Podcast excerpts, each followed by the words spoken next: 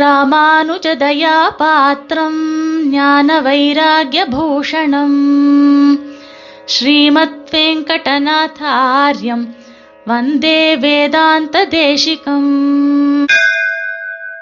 ஸ்ரீமதே ராமானுஜாய நமஹ.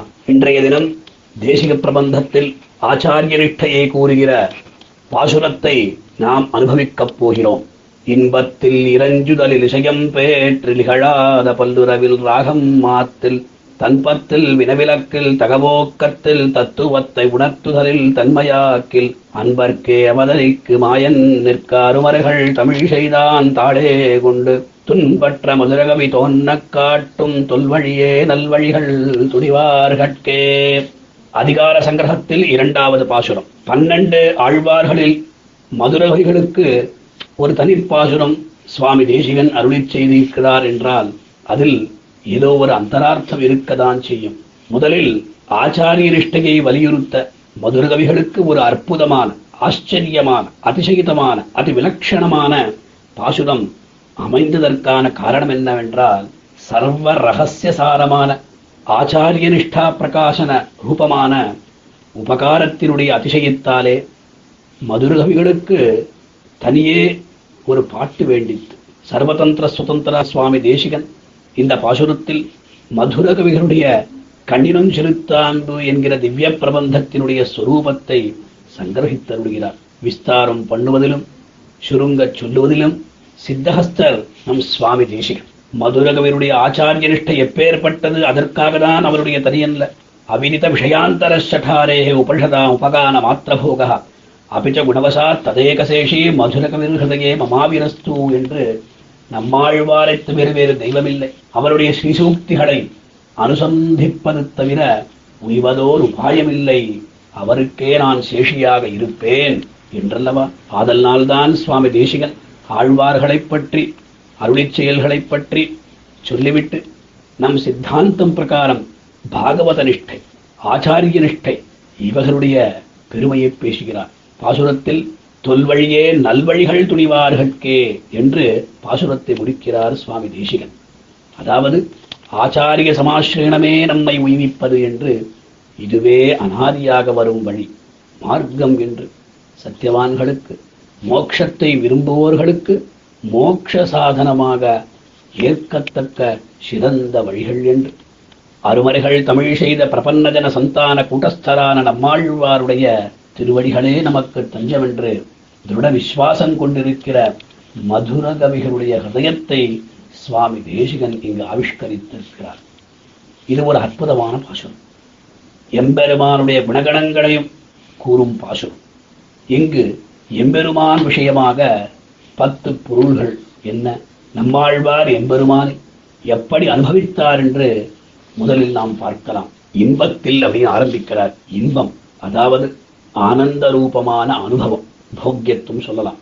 நம்மாழ்வார் அருளி செய்த திருவாய்மொழிகள் எனக்கு தேனே பாலே கண்ணலே அமுதே திருமாதிரும் சோலை கோலேயாகி நின்னொழிந்தான் என்ன முத்துமயிருண்டே என்பதாக.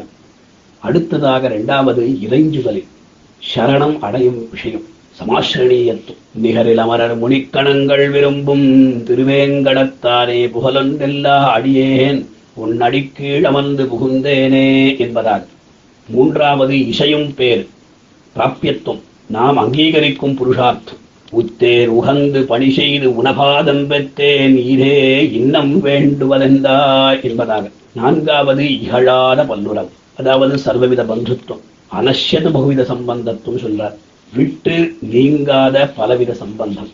என்னை பெற்ற அத்தாயாய் தந்தையாய் அறியாதன அறிவித்த அத்தா நீ செய்தன என்பதாக. ஐந்தாவது இராகம் மாற்றுதல், வைராக்கியம். ஸ்வேதர விஷய ஸ்வேதர விஷயனாக நிவர்த்தகத்துவங்க, அதாவது தகாத விஷயங்களில் ஆசையை ஒழித்தல். கண்டு கேட்டுற்று மோந்துண்டுடலும் ஐங்கருவி கண்ட இன்பம் தெரிவறிய அளவில்லா சிற்றின்பம் ஒன்றொடியாள் திருமகளும் நீயுமே நிலாலிற்ப கண்டசதிர் கண்டொழிந்தேன் அடைந்தேன் உன் திருவடியே என்பதால். ஆறாவது தன்பற்று, அதாவது தன் விஷயமாக பற்றுதலை உண்டாக்குவது, யானாய் தன்னை தான் பாடி என்பதாக. ஏழாவது வினைவிலக்குதல், அதாவது பாபங்களை போக்குதல், பாப நிவிருத்தி. தீரா வினகள் தீர என்னையாண்டாய் திருக்குடந்தையூரா என்பதாக. எட்டாவது தகவோக்கம், அதாவது கருணையின் அபிவிருத்தி, நிரவசிகமான கிருபை. எதிரு சூழல் புக்கனைத்தோர் பிறப்பும் எனக்கே அருள்கள் செய்ய விரிசூழ்ந்ததா என்பதாக.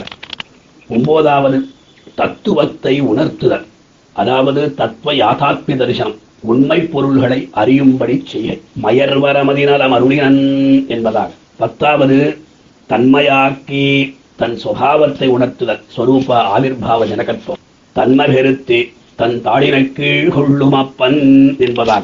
இப்படி இந்த பத்து புருஷார்த்தங்களை பக்தர்களுக்காகவே கொடுக்க கண்ணபிரான் அவதாரம் செய்த அந்த ஆயன் நிற்க இருக்க, அந்த எம்பெருமானை விட்டுவிட்டு மதுரகவி ஆழ்வார் தம் ஆச்சாரியரான நம்மாழ்வாரை மேல் சொன்ன பத்து விஷயங்களை கொண்டு பற்றியுள்ளார். அதாவது கண்ணிநுண் சிறுத்தாம்பு என்கிற பிரபந்தத்தில் மதுரகவி ஆழ்வார் நம்மாழ்வாரை அனுபவித்த வண்ணம் சுவாமி தேசிகன் மிக அழகாக காண்பித்தருள்கிறார்.